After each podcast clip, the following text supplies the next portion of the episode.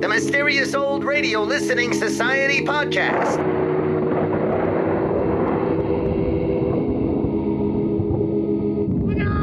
Welcome to the Mysterious Old Radio Listening Society, podcast dedicated to suspense and horror stories from the golden age of radio. I'm Eric. I'm Tim. I'm Joshua. We love scary old time radio stories. There's nothing quite like a disembodied voice telling a genuinely disturbing tale. But do these stories stand the test of time, or are we being deceived by nostalgia? Are they suspenseful or forgettable? Bone chilling or butt numbing? That's what we're here to find out. Our selection this time comes at the request of a listener. Shannon writes us. I love your podcast. I don't know anyone else who listens to OTR, so it's awesome to be able to hear you discuss the episodes. Would you consider a request? My favorite is Song of the Slasher, but I'd love to hear your takes on any Inner Sanctum episodes from 1945 or thereabout, where Raymond the host has to interact with Mary the Lipton Tea Lady. Keep up the good work, Shannon. That's a dead on Shannon impression. Thank you.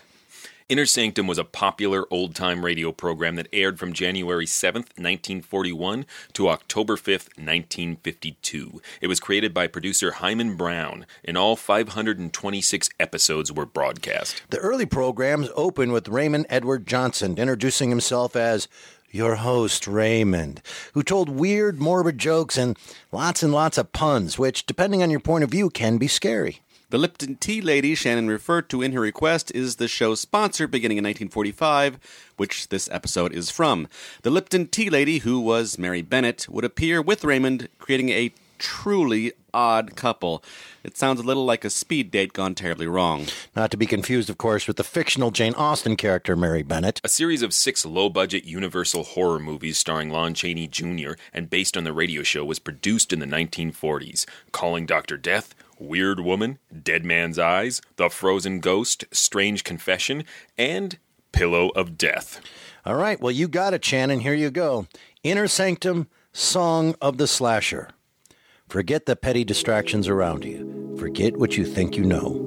Forget everything but what you hear right now. It's late at night and a chill has set in. You're alone, and the only light you see is coming from an antique radio. Listen to the sounds coming from the speaker. Listen to the music, and listen to the voices.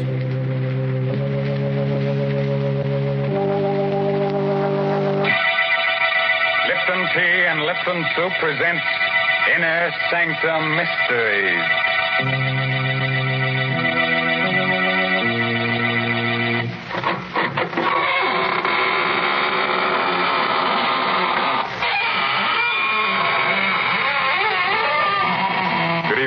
Of the Inner Sanctum.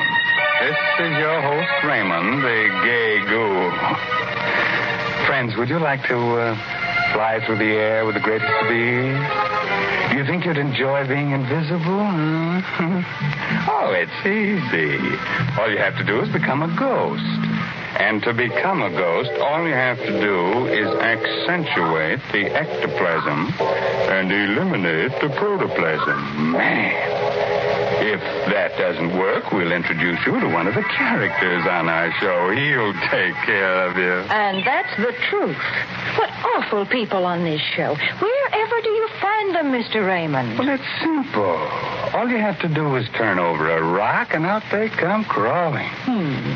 And just suppose you were looking for decent people. How would you find them? Oh, well, now, Mary, you were the one who showed me how I'd just go snooping around houses and peering into windows, and I'd find all the nice people drinking Lipton tea. Oh, dear. There you go, making fun again.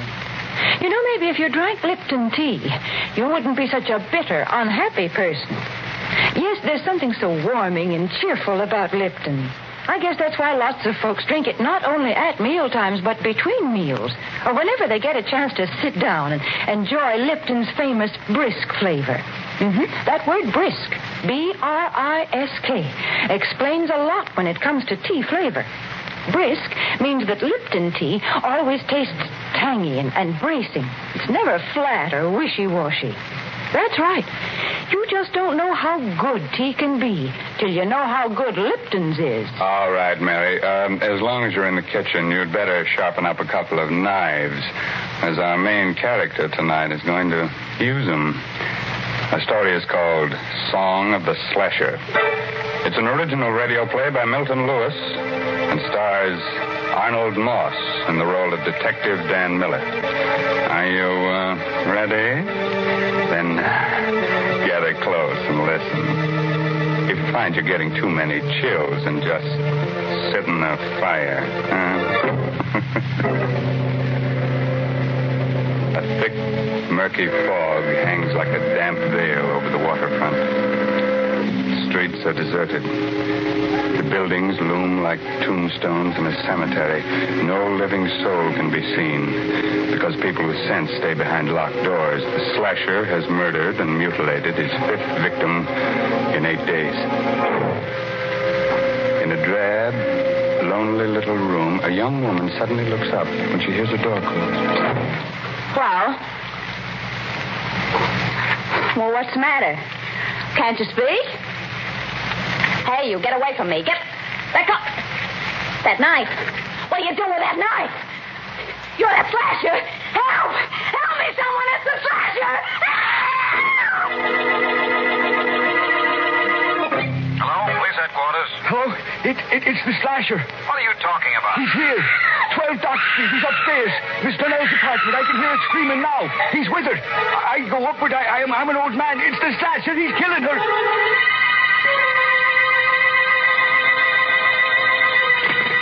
Hello? Is that you, Miller? Speaking. This is Captain Quinn, headquarters. Here's the chance you've been waiting for. The slash is at 12 Dock Street, right around the corner from you. On my way, Captain. Bye.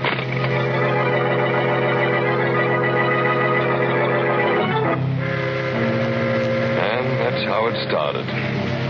A detective is asked to do some queer things in the line of duty. I didn't mind moving down to the dump at the waterfront with my wife if it would help catch the slasher.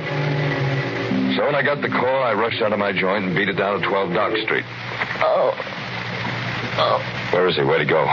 He. He. Listen, I. I. Don't do that. I'll get you a doctor. I, uh, and uh, listen to me, sister. Donnell, her name is. Are they going to send an ambulance? Yeah, yeah, but it won't do her no good. You were too late. Did you see the guy who did it? I saw nobody. He can't be far. He was here a minute ago. I heard someone go out the back way. When? A minute ago. Listen. It's coming from that alley down there. Fog's so thick you can't see two feet ahead of you. The back way goes into the alley. Well, then, then it's him. The slasher.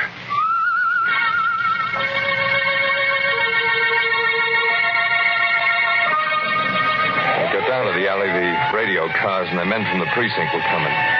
We went through that neighborhood with a sieve. But we couldn't find the guy who whistled that queer tune.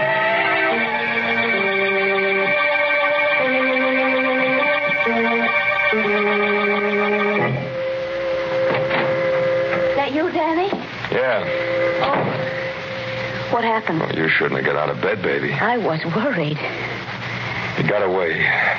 Did he kill another? Yeah, yeah, another Dane. It wasn't so foggy I could have seen him. That's how close it was. Any clues? No, nothing to speak of. Hey, look, look, baby, don't you worry about this. You go back and get some sleep. I'm frightened, Danny. That man is somewhere in this neighborhood and us living here. I shouldn't have brought you down here. We're going back to our old place tomorrow. No, I'm not. I don't want you here alone, and I want to stay with you. Shut up. Danny. Listen. You hear that, don't you?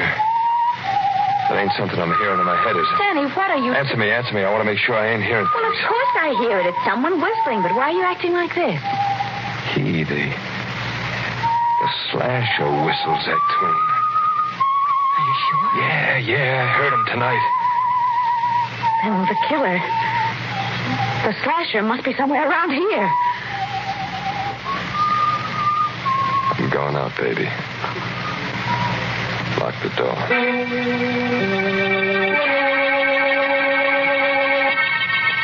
The whistling was somewhere in the building. I listened. Where was it coming from? It was gone. I looked at my watch. 4.30 in the morning. I walked down the stairs listening to the whistle. I, I walked on my toes, listened at the other flats. I didn't hear a thing. I went down into the cellar. There was someone there, all right. Oh. Who's there? It was Sykes, the janitor. I came closer. Oh. Oh, it's you, Mr. Miller. Yeah, yeah, Mr. Sykes. Hey, what's the matter? You're you're shaking like you got a fever. You. You frightened me. Why? I thought you were the slasher. Yeah? He's around here, you know. He might be hiding in these shadows. He might be anywhere. Everybody's afraid of him. Everybody. Yeah, yeah, so I hear. Um, time did you come down here? 4.30, like I do every morning. Why? See any stranger in the building? No, I didn't see anyone. Who lives in the flat below us? Mr. Trevelyan. Reginald Trevelyan. Funny name. He's a funny fella. Never sleeps at night. Wanders around the building whistling to himself. Whistling to himself? Yeah. He writes music or something. He got a piano in his place today. He talks crazy sometimes. Think he's up there now? Yeah, he never sleeps. Here. Twenty dollars? Yeah, yeah, it's for you. Why are you giving this to me? I want you to tell me when Mr. Trevelyan leaves his apartment. Do you get it? Yeah, but but why? I ain't paying you 20 bucks to ask questions.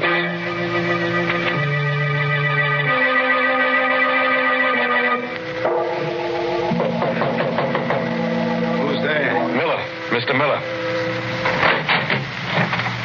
Yes. What is it, Mr. Miller? My wife and I live upstairs. I know it's kind of late, but, uh, can I come in here for a minute? Of course. Hope I'm not disturbing you. No, it's quite all right. You the people who moved in a few days ago? That's right. Glad to know you. My name is Reginald Trevelyan. Dan Miller's mine. You been up all night? Yes.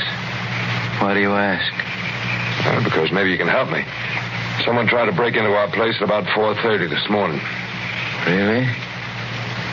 Mr. Miller, you think your wife would be very annoyed if I played the piano now? No. No, I don't think so. She, uh, she likes music. Does she? She seemed like a charming girl. I noticed her when you first moved in. You're very lucky to have such an attractive wife.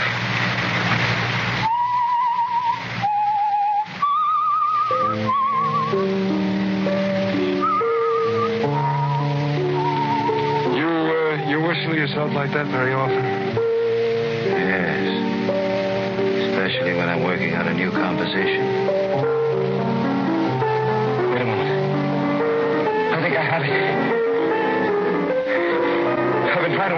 Passage all night. Mr. Miller, please get out of here. I want to be alone. You're a queer you are. I'm not interested in your opinion. Well, what are you waiting for? Get out of here! Get out! I'll blow you out! Try it. I've lost it! What, what? That passage! You see what you've done? I had it a minute ago, and now it's gone, gone. It has been lately. Keep forgetting things. I'm sorry if I was rude to you. I didn't mean to be. Mr. Miller. Good night. Mr. Miller, is it really true what it says in the papers about the slasher? That he has the whole neighborhood trembling in terror? Yes. Lovely. Trembling for their miserable little lives. Worried about that dirty little souls. Shivering in fear in their ugly little rat holes. If I knew who the slasher was, I'd embrace him and give him every penny I have. Why? Because I hate them. Because they laugh at me.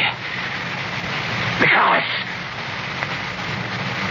Good night, Mr. Miller.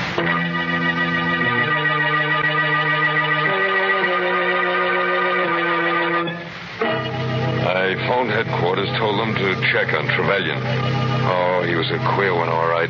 So queer I didn't tell Laura about him. I didn't want to scare her. Couldn't arrest him. I didn't have anything on him yet. I lay down to rest.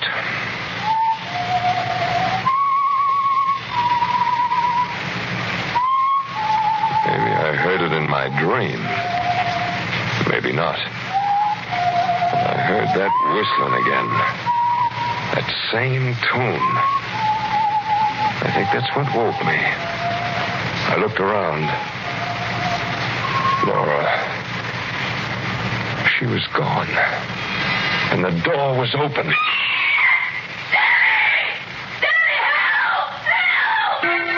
Out. The hall was filled with thick fog. In the yellow light, I saw a crumpled heap on the floor. I recognized Laura's bathrobe.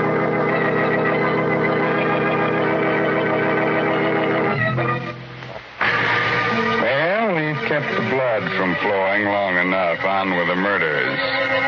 Listen as we hear Arnold Moss as Dan Miller finish that story. Laura was alive in a dead faint. I scooped her up in my arms and rushed her back to our flat. She opened her eyes a few minutes later. Danny, You're okay, baby. he was going to kill me. Yeah, yeah. Drink some of this. Thanks. Oh, Danny, it was awful. What happened? Well, you were asleep. I, I went out to get the milk, and I heard someone whistling. Do you remember what? That same queer melody we heard before, the one the slasher whistles. So I thought I'd help you. Help me. I thought I'd see him. I walked quietly down the hall, and there was no one there. Then I turned the corner. Yeah? I saw the knife gleam. Someone was hiding in the shadows. He grabbed my neck, and I screamed. I screamed, Danny. I, I screamed so I thought I'd burst my throat, and then it all went flat. Did you see him? No, but I felt his hands on my throat. They were strong hands, fingers like steel, and I. Oh, Danny, I'm sorry. I can't even talk about it. I, Oh, now, lie down, lie down. You'll be all right. when you think that he's right here, maybe living in this building, Well, he won't be here long. I'm calling headquarters. do you know who he is? I got a good idea. Now, just let me get on that phone and... Oh, Danny, maybe that's him. Now, take it easy, take it easy, kid. Oh. Who's there? Sykes. It's just a janitor, baby. Oh, What do you want? He went out. Trevelyan? Yeah. Okay. Laura, get dressed. I want to get you out of here before the trouble starts. I'll be gone for a few minutes. where are you going? With Mr. Sykes. Got a key, Sykes? Yeah, but I'll have to go along with you. You you can't take anything. You know what this badge means? You a detective? Yeah, yeah. Now let's go. What are you doing here? Looking for the slasher? I'll write you a book about it, pal. And here's his joint. Open the door. All right. But you'll have to hurry. He may come back any minute. All I want is enough evidence. I'll take care of him when we get it. The door's open. Come on in. It was eight in the morning. But it could have been eight at night. The fog was so thick. I knew this was it. I couldn't take any chances. I had to get all the evidence on him before I nabbed him. And I had to get it without him being wise. What are you looking for? Knives. We know he's got at least three. I don't see none. Neither do I. Maybe it's a bum steer. I could be wrong. Hey, hey, hey, what's this? Music. He's always writing it. I used to be a choir boy once. They taught me how to read them notes. I wonder if I still can. Why? Uh, because I think this may be a tune I'm looking for. Let me see.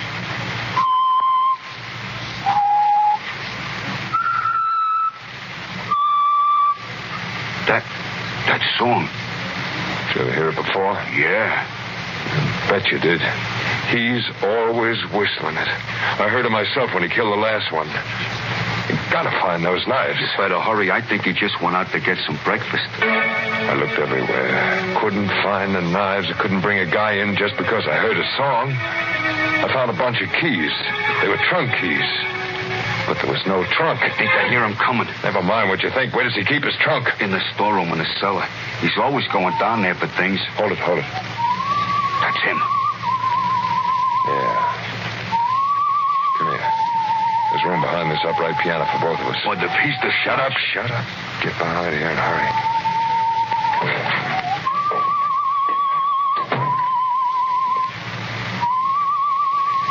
Sat down at the piano and played a queer arrangement of the same tune that led me to him. I reached for my gun just in case. Suddenly, I felt the sweat ooze out of me. It was sweat that, that felt like ice. I didn't have my gun. I remembered I took it off when I laid down to rest.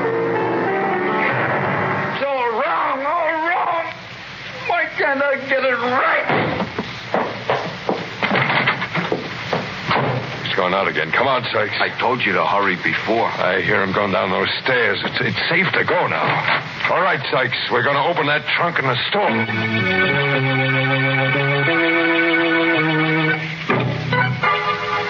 Here's his trunk, Mr. Miller. This key should open it.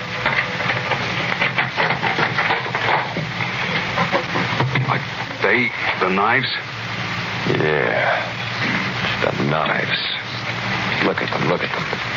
Covered with blood. Gee. Sykes, go to the police precinct. Tell them Miller sent you. Tell them to come over here with as many men as they can spare. All right. All right. I took the knives and put them under my coat. Went up to my room.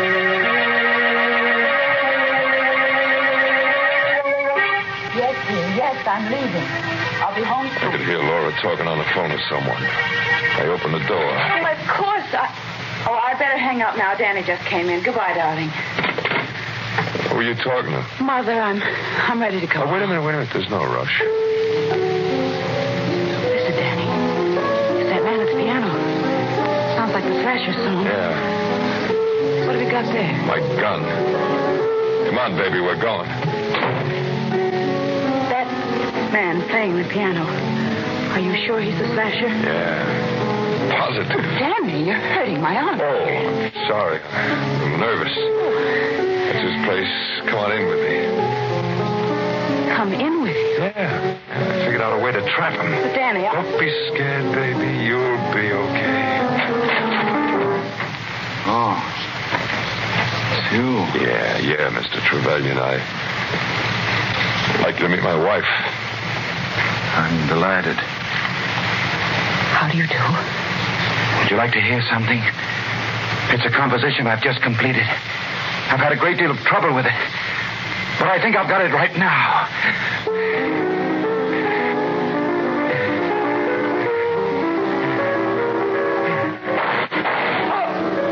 You.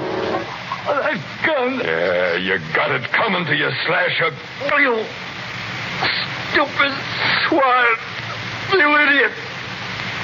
Why did you give me a chance? My music.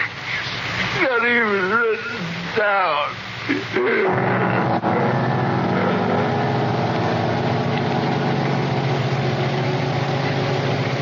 Danny. You murdered him. Yeah, Why? you'll find out. What are you going to do with that knife? It's one of his knives.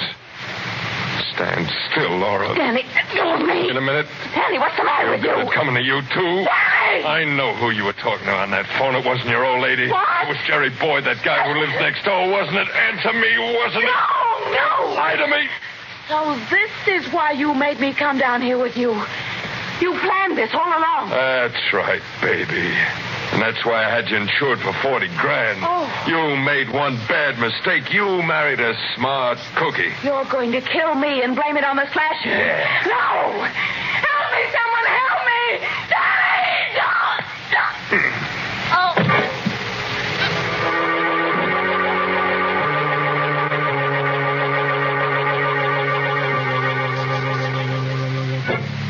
When it was over, I wiped the knife clean of fingerprints. And then I, I smeared Trevelyan's hand over the handle. I knew what to do. Made it look good, made it look perfect. There's a way to get away with murder. And I found it. I thought.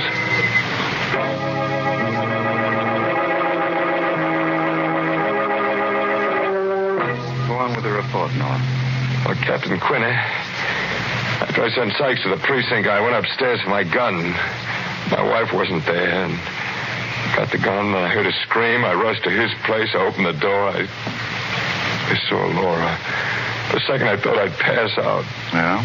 He, he grabbed a knife and come at me, and I shot him and killed him. Oh, Laura. She was insured for $40,000, wasn't she? Yeah. Yeah. Yeah. What, what difference does that make now?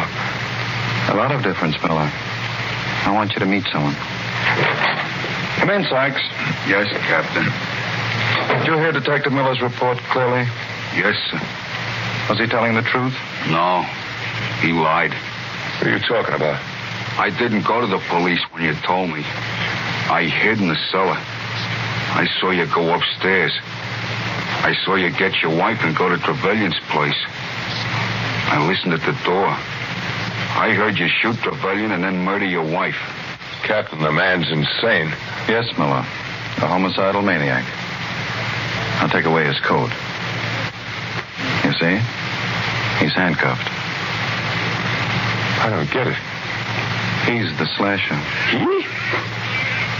It's impossible. I told you about that melody. Why, it's still on Trevelyan's piano. Trevelyan copied down that melody after he heard Sykes whistle it. Yeah.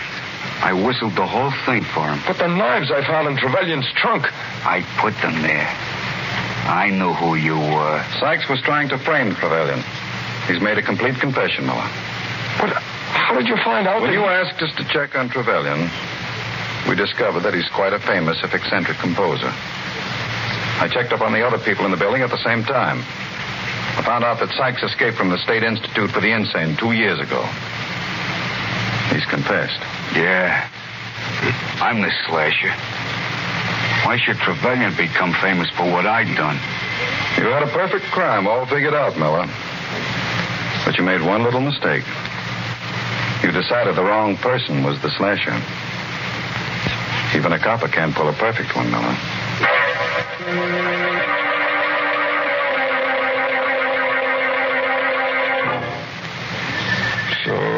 Telling you all this because in ten minutes I won't be able to tell nobody anything. Ever since I made my report, I've been been hearing that song in my head, like like somebody whistling it. Soon I I, I won't hear that either.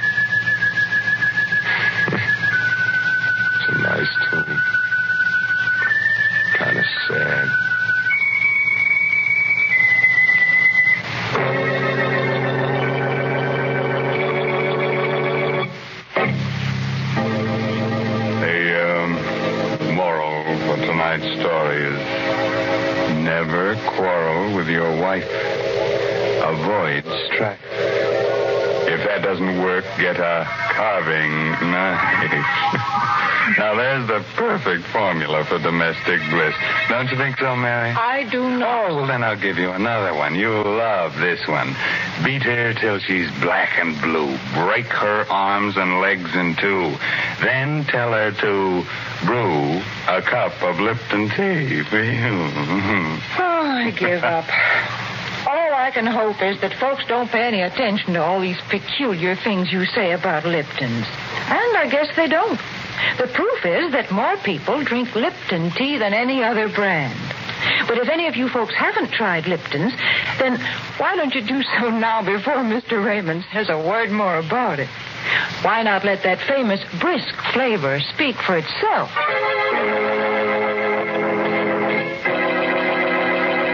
Well, now, if you weren't too cut up by tonight's story, let me tell you about next week's gory little tale. It's, uh, about a beautiful woman who holds your hand, tells you about the future. Course, she's kind of pessimistic. She sees a man with a knife stuck in his throat, the girl waving gaily from the gallows. And listen to this. Our star will be the glamorous motion picture actress Wendy Barrie.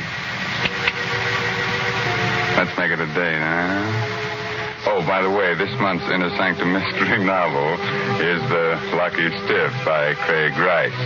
And now I guess it's really time to close that squeaking door until next week at the same time when Lipton Tea and Lipton Soup bring you another Inner Sanctum mystery directed by Himan Brown. So until then, good night. Huh?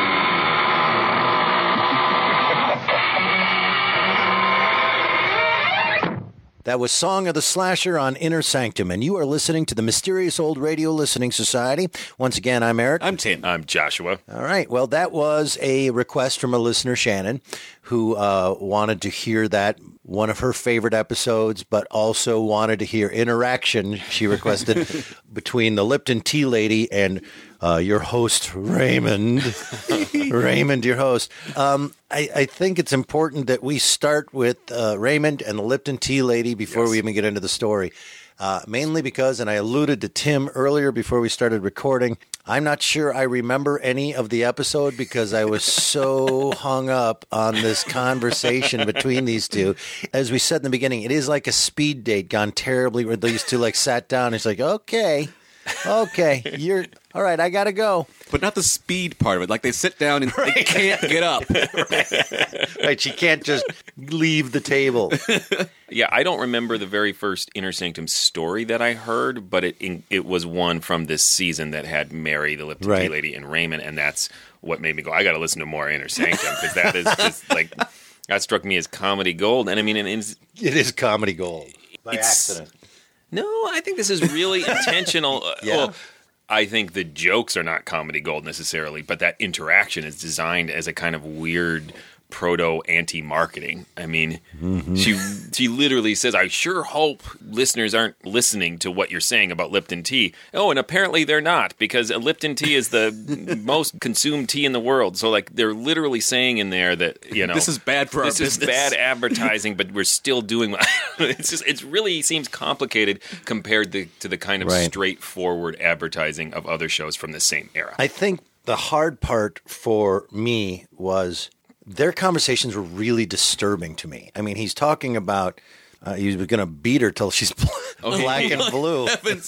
he has the hilarious poem about beating and killing a woman, and then asking her to make Her Lipton tea, and now go make me some Lipton tea. And that was like, oh, what? That's hard to listen to. But then she says, "I give up." no, you not give up. Listen, you need to get out of the room. this relationship. There's something very hard to listen to that that was funny back then. That that was tongue in cheek. That you could say stuff like that. It just. I know it's a different time and a different era, but oh man, that's it's like watching a Charlie Chan movie. Well, I would hard. argue though that that joke jumps out listening to one episode of Inner Sanctum Mm-hmm. um, because often he would be doing takes on the actual episode. So I think as a joke, it's Mm-hmm. specifically a play on this episode, uh, which is of course stabbing and killing women too. it's one of those weird things though, because I think it's strange that we have that fine line where we're fine to listen to entertainment if it's like crime and drama with all this violence, but if it is a joke riffing on it, Mm-hmm. in some ways, I think it'd be interpreted as being, you know, ironic that we're all listening to this for entertainment. Now I'm even going to do a poem about it, and then we're going to drink some Lipton tea. There's enough irony in here that I don't want to be that guy that just looks back in time and thinks that I invented irony after 1971 when I was born, and nobody could absolutely be capable of that before then. And so I guess we can go back and know people's head. But this is so different from what is going on in other shows at the time. Right. I, I want to give them a, at least a little more leeway to think Sure. that they aren't just sitting there, you know, smoking cigars and thinking they're going to stab women on their way home for kicks. Right. You It know, disturbing to. I mean, even now it's disturbing to listen to. There's nothing okay about their exchanges. well, how much are you retroactively going back from that Right. poem at the end? I think their exchanges at the beginning are funny. I admire this weird advertising. And I know online there's a, I've, I've looked up there are a lot of hardcore Inner Sanctum fans who just think this is sacrilege.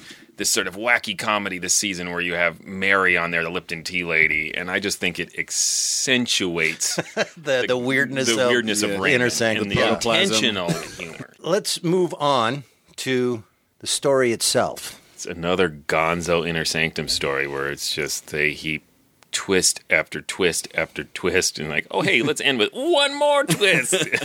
Right? That that performance of the the musician, I love it. I love it to bits. Just Oh, the the- incredible, over the top, Mm-hmm. crazy guy. I love crazy, unsympathetic artists, and because they're they're portrayed so We rarely. appreciate it. Yeah. Uh, and, and I realized, oh wait, because they're portrayed very rarely in art, because most art is made by artists who think they're the heroes, and, and so you you don't see that archetype very very much. Did you ever see Reefer Madness, the movie? Mm-hmm. Do you remember the scene where the guy is smoking the weed and then he plays the piano like a Yes. because he's insane now? Yeah. Yes. That's how I picture this guy looking. You know, Oh, it's just I can't do it on crazy. the podcast, Yeah. but you know that that look of complete crazy because he's smoking the the weed. he was so crazy that I think it's pretty obviously a red herring. Because he Yep. basically did everything but just sit down at the piano and go, "I'm the slasher, I'm the slasher," sing a little ditty, right? right? uh, but then they make up for it by throwing so many twists at the end. I was legitimately shocked when uh, Detective Miller just filled the piano player full of lead. He went Yeah. for Francois Yep. Truffaut on him and shot the piano player, and, it, and I was like, "What?" And so, even though I saw the musician as a red herring, it didn't lead me to where they eventually ended up. As over the top as it all was, and as over the top as the detective Miller is, is very much in that Mickey Spillane hard boiled, where he's interrogating the dying woman who's been stabbed to death. They're going, "Come on, sister, we'll get you some medical help. Just talk." Ah, she's dead. So, Tim, thoughts on the entire program, the uh, the the show itself? Really liked it. I know in our last episode we uh, talked a little bit about the music of Lion Engine versus the Ants, and this one I thought the music was great. Mm-hmm. Yeah, me too. I found it pretty scary. The whistling was weird. No, we like it. I, I think with that kind of whistling is creepy. Just this sort of sound Yeah. that indicates that there's. It's not the whistling in and of itself, but No. that it, what it indicates that Yes. nearby is this killer. Absolutely. The whistling whistling was too good. Do you know what I mean? This didn't sound like a guy casually whistling that's a while he professional whistler right there. it really did sound like a guy like you know, like he has an album on K-tel. Yeah. All the hits. he tours. But, right, he tours. if, if the killer was going around going, it wouldn't be very intimidating, would it? I like- mean more like just a like he's whistling while he worked, but this seemed like he was I don't know. It made me it was weird. I never stopped to criticize the whistling in this episode. Good. I'm so sorry, but I'm sorry, Shannon. Don't stop listening to the podcast. I don't know what it was. It sounded like a guy stopped, like he was on the street corner going, "Hey, here's another one." I got a, I'm a really good whistler. it was the critical part of Absolutely. Mr. Sykes, the janitor's plot. So he, he needed to make sure this whistling came off. Right. He probably practiced. Right. A lot. A lot. he got whistling lessons somewhere. Whistling lessons. okay. It was the 40s. I assume people got whistling lessons in the 40s, right? Sure. I want to take whistling lessons. Oh man. Uh, what other thoughts do we have about this? I I found it very suspenseful. Yeah. Yeah, I found it yeah. compelling. I Compelling. mean, again, I love the over the top style. Like everything is just so heightened, and I wasn't sure if the detective character was supposed to just be a hard boiled detective, or if his cruelty was sort of to foreshadow mm-hmm. that he was going to end up murdering his wife. And Right. that one, I, I'm still not sure if that's just a style Yeah, they chose, or if we were Confess that it probably says something bad about me that I just sort of took it for granted. Oh yeah, our main character is a jerk. Yeah, but that's common in this sort of again. That would be the Yeah. hard boiled Yeah. style. Yeah. What I didn't understand, and whether it was a- a writing shortcut or again to foreshadow, is why he needed to move his wife into the terrible neighborhood in order to investigate it. Did we think that was part of his Oh, yeah, plan? Uh, Yeah, it doesn't. I suppose it's because Yeah. he either wanted to keep an eye on her, you know, retroactively with that knowledge, or he just couldn't afford two places. I don't know.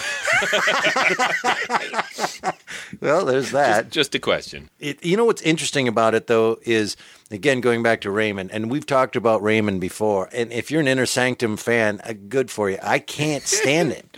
I can't stand it. And I we've had this talk. You love him, ironically, don't yes. you? Ye- Oh, and Ivan, ironically, I love his irony. I love yes, I love his irony because I think he is intending it. I mean, I don't think anyone thinks like you've got to accentuate the ectoplasm and eliminate the protoplasm. Is like some guy was writing that going gold.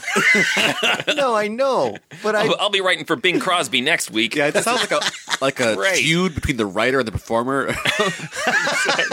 right like he's they're- making fun of the writers. They're just barely Words. jokes. Right. Like what else does he say? He says something like, "Oh, if you're suffering from chills, sit in the fire." This is like it is like a five year old wrote those jokes, and, Right. You know, comparing it to other sophisticated jokes being written on the radio at this time, there's definitely intended irony. what did Mary say? I've forgotten it now already. That was I can talk like you too. Where she said something about water, and the, I can't even remember what it was, but it was nothing like Raymond. Yeah, yeah. I think she was saying something about other teas being bitter and nasty or something like that. And, and but Lipton is is never wishy washy. That's the other thing. It was the weirdest description of a fluid. So I had that reaction like, "You sound nothing like Raymond. Don't pretend you're Raymond." yeah, you're defensive of Raymond. Yes. I, the, the reason I brought that up again, though, is because it's like two different shows are going on, Mm-hmm. and when you get into the sla- song of the slasher and you're in it and it's great, and I'm enjoying it, and then we come out to that, I'm like, ah, get out of the room, you guys! Like you're ruining this, you're ruining my song of the slasher. It's really good, and you two, I don't know what you're doing, but it's Yeah, and I think we mentioned it before. That huge contrast is Yeah. what makes Inner Sanctum for me. There is so much horror in this vein at this time on the radio, Right. On these type It's of stories, this this- is something that really makes it different, and it can get so dark in here. I mean, there's so much stabbing and shooting and Right. betrayal, and then Yeah. to have this sort of lighthearted absurdity coming and going out of these stories is is there's just nothing else like it. Well, and the the structure does mean you won't have a story where you are really invested and sympathetic with the characters uh, and be worried for their fates. It's going to be stories like you were saying of terrible people, terrible things happening to them, and Yeah. you feel okay about it because you have Raymond here who's joking about it. Yeah. telling you that it's okay to feel apart from the action and to make fun of it, or that it, that, that you're safe. I hear that. Could just say that though without the puns. Couldn't you? Hey, hey, hey, hey, hey! It's just a story. Puns. No, they're not even In all puns. fairness to puns, you know, but right. You, you feel a chill, sit in the fire. No, not a pun. not anything. It's just telling someone to sit in fire.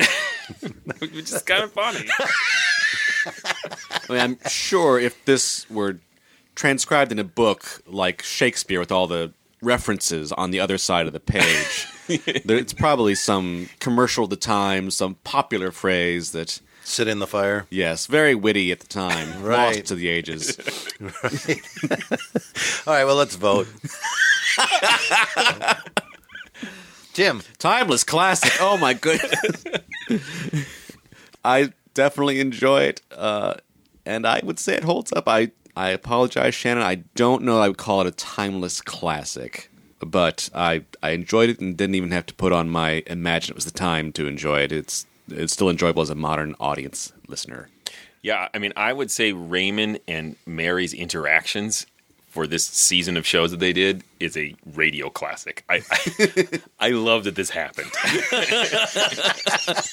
Uh, you know, uh, it's obviously story wise pretty dated, yet at the same time, the whole inner sanctum approach always seems surprisingly postmodern and something almost m- more modern than the time to me uh, when I listen to it. So um, I, w- I would say dated, but solidly entertaining.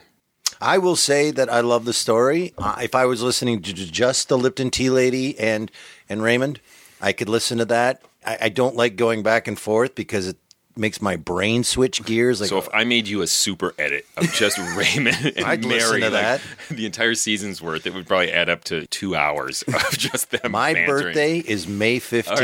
right. I will say that the story itself, I liked it and I enjoyed it a lot. I thought it was well written and it was creepy and suspenseful, and I loved it. Timeless classic. Ah, that's. I think we're reserving those for some really great episodes. Seems like that's the way we're leaning with that phrase, timeless classic. But I think it does stand the test of time, and it, I think people would enjoy it uh, at any era. All right. Well, thank you so much for listening. And Shannon, thank you so much for Yes, your thank you. suggestion. Uh, if you want to learn more or even have some suggestions of your own, uh, you can go to GhoulishDelights.com. And what will they find there, Tim? You will find information about uh, live performances. We occasionally go out in the world and perform live versions of uh, these classic radio shows that we talk about here. Uh, you can also listen to old episodes. Uh, you can get a hold of us, which is exactly what Shannon did. Uh, if you have suggestions for episodes, please let us know. We would love to include them uh, in our lineup. Uh, we'll just forewarn you that there are some very classic titles that we are saving for special anniversary episodes. Mm. And to he- see us perform recreations of these old time radio shows, uh, we'll be at the James Hill Center for the next few months through May of 2017, once a month. You can get that information on the website. In fact, in February, we're going to be performing. The Diamond as Big as the Ritz by F. Scott Fitzgerald, adapted for Escape, as well as The Shadow People from Hall of Fantasy. Nice. And like Shannon and others, while you're there enjoying this podcast, you could uh, write, Write nice. a review, please. We uh, love nice reviews, and it certainly helps us on iTunes. It helps get more eyeballs on this podcast and then get more ears listening to it. All parts of your face. so please write a review. We really appreciate uh, all the listeners who already have written reviews. Our next show will be Tim's. Yes, we'll be listening to an episode of Macabre called The Man in the Mirror. Till next time. Look out!